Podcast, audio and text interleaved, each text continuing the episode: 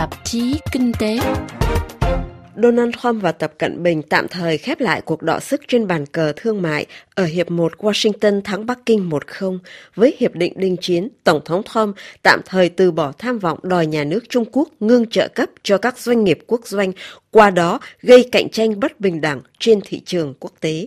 Thưa quý thính giả và các bạn, trên đây là phân tích của ông Jean-François Dufour, Giám đốc cơ quan tư vấn DCA Chine Analyse.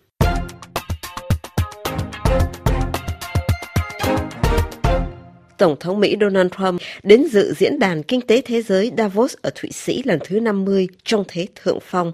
Tuần trước, Washington và Bắc Kinh vừa ký kết Hiệp định Thương mại phần 1 tạm gác lại cuộc chiến đã kéo dài từ gần 2 năm qua. Hôm 15 tháng riêng tại Nhà Trắng, nguyên thủ Mỹ và Phó Thủ tướng Trung Quốc Lưu Hạc đã đặt bút ký vào Hiệp định đình chiến về thương mại.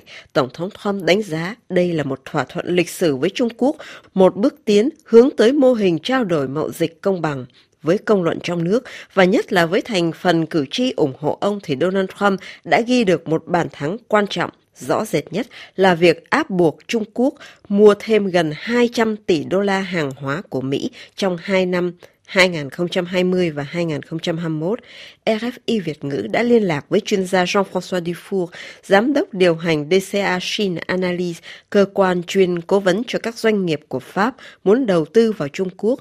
Ông Dufour đã không chút nghi ngờ về thắng lợi của Tổng thống Trump trong ngắn hạn. Je pense que à court terme, on peut parler d'une victoire américaine. Tôi nghĩ rằng trong ngắn hạn, Hoa Kỳ đã ghi được một bàn thắng euh, vì Bắc Kinh đã có những nhượng bộ quan trọng. Cụ thể nhất và dễ đo lường nhất là việc Trung Quốc cam kết mua thêm gần 200 tỷ đô la hàng hóa của Mỹ trong năm 2020 và 2021. Điểm đáng chú ý ở đây là trong số các mặt hàng Trung Quốc sẽ mua của Mỹ, gồm có nông phẩm đã đành nhưng lại có thêm cả năng lượng và nhất là hàng công nghiệp.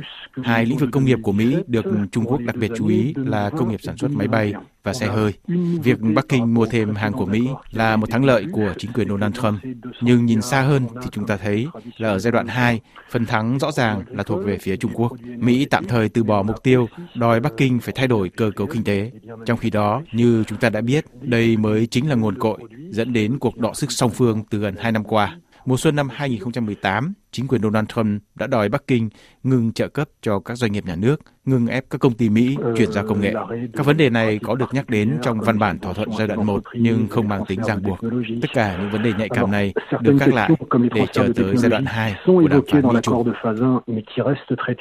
Như vậy là Washington gián tiếp công nhận mô hình kinh tế của Trung Quốc mà ở đó nhà nước đóng vai trò chủ đạo trong lúc đây là một trong những nguyên nhân từng được Nhà Trắng nêu lên khi khiêu chiến với Bắc Kinh, Giám đốc cơ quan tư vấn DCA Chine Analyse Jean-François Dufour phân tích tiếp. Tout le paradoxe de cet accord, c'est qu'en demandant à Pékin d'importer plus de produits américains, Điều mâu thuẫn ở đây là với thỏa thuận vừa ký kết lần này, Hoa Kỳ rõ ràng đã yêu cầu nhà nước Trung Quốc cam kết nhập khẩu nhiều hơn nữa hàng của Mỹ.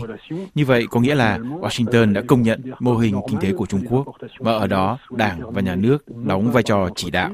Kim ngạch nhập khẩu do chính quyền Bắc Kinh ấn định chứ không phải do thị trường định đoạt. Chỉ nội yếu tố này cũng đủ cho thấy Trung Quốc mới thực sự giành phần thắng trong cuộc đọ sức về thương mại lần này.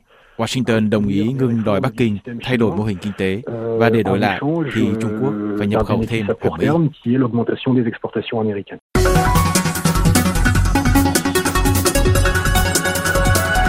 Với thỏa thuận thương mại vừa rồi, Tổng thống Trump còn ghi thêm nhiều bàn thắng quan trọng khác. Trước hết, ông đặt đối phương tức là Chủ tịch Trung Quốc Tập Cận Bình vào thế khó xử bởi Washington tiếp tục đánh thuế 25% nhắm vào 2 phần 3 hàng của Trung Quốc bán sang Hoa Kỳ và thứ hai là Hoa Vi, con chim đầu đàn trong ngành viễn thông Trung Quốc vẫn nằm trong tầm ngắm của Nhà Trắng.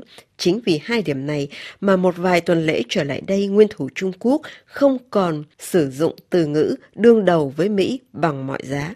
Trong khi đó thì tại Bắc Kinh, báo giới đã kín đáo và thận trọng khi đưa tin, bình luận về thỏa thuận được ký kết tại Washington hôm tuần trước. Thắng lợi không nhỏ khác của chính quyền Trump là trước mắt Washington đã bắn đi một tín hiệu mạnh với các đối tác cũng như là với các đối thủ thương mại khác của Hoa Kỳ đó là trật tự thương mại và luật chơi trong lĩnh vực này vẫn trong tay nước Mỹ. Ngay cả trước một đối thủ nặng ký như là Trung Quốc mà Nhà Trắng còn áp đặt được một số điều, ít ra là về hình thức và cho tới thời điểm này. Vậy thì với phần còn lại của thế giới, từ Liên hiệp châu Âu cho đến Nga hay hai nước sát cạnh Mỹ là Canada và Mexico cũng như hai đồng minh của Hoa Kỳ tại châu Á là Nhật và Hàn Quốc đều nên cân nhắc kỹ những đòi hỏi của Uncle Sam. Dù vậy, khi đi sâu hơn vào vấn đề, thì giới phân tích đồng loạt nói tới một hiệp định ngừng bắn với nhiều lỗ hồng và tệ hơn nữa, Hoa Kỳ không hề tôn trọng luật cạnh tranh của thị trường như phân tích sau đây của chuyên gia Jean-François Dufour. La vraie question en fait c'est plutôt du côté chinois. L'économie chinoise. Tôi cho rằng euh, câu hỏi then chốt nằm ở phía Trung Quốc.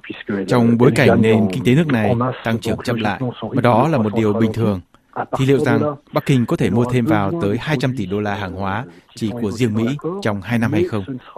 Đương nhiên là Trung Quốc cần mua hàng của thế giới, nhưng nghiệp của Hoa Kỳ, Bắc Kinh sẽ phần nào phải quay lưng lại với châu Âu.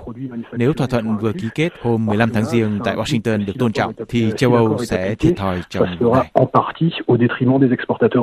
Dẫu sao, thỏa thuận mậu dịch tạm thời lần này cũng cho thấy Tổng thống Trump là một nhà lãnh đạo rất thực tế. Ông đón nhận việc chính quyền Trung Quốc tự ý cam kết mua thêm 200 tỷ đô la hàng của Mỹ như một thắng lợi vẻ vang trong cuộc đọ sức với Tập Cận Bình, cho dù đấy là điều đi ngược lại với tự do trên thị trường.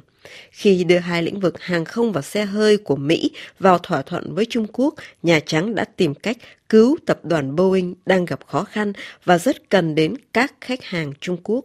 Tương tự như vậy, mức độ lệ thuộc của nền công nghiệp xe hơi Hoa Kỳ vào thị trường rộng lớn nhất thế giới là Trung Quốc ngày càng lớn. Bên cạnh đó, Washington chơi trò cầm dao đằng chui với Bắc Kinh như giải thích của giám đốc cơ quan tư vấn DCA Shin Analyse, ông Jean-François Dufour. Les Américains ont été assez habiles dans la mesure où ils se sont ménagés la possibilité de revenir sur l'accord. Tôi thấy phía Mỹ đã rất khôn ngoan trong vụ này, nghĩa là vẫn giữ một số phương tiện để duy trì áp lực để tiếp tục điều đình với Trung Quốc. Washington vẫn có thể hủy thỏa thuận này bất cứ lúc nào, ít ra là về bề ngoài. Thành thử đây mới chỉ là một hiệp định ngừng bắn, chứ chưa thể nói tới hòa ước lâu dài. Tuy nhiên, các bên đã phải mất gần 2 năm để đạt tới thỏa thuận giai đoạn 1, và ở đây Trung Quốc đã đem túi tiền ra nhử Mỹ. Nhưng tôi chờ đợi là đàm phán về hồi thứ hai sẽ gay go hơn nhiều nhất là khi Washington đụng chạm đến chính sách trợ giá của Trung Quốc cho các doanh nghiệp, đến vai trò của nhà nước trong các hoạt động kinh tế, đến phần chuyển giao công nghệ và gắn liền với kinh tế với an ninh quốc gia. Dù vậy, do bận tranh cử, ông Donald Trump tạm thời ngừng đánh thuế thêm vào Trung Quốc và đẩy tất cả những vấn đề khó khăn nhất sang giai đoạn 2.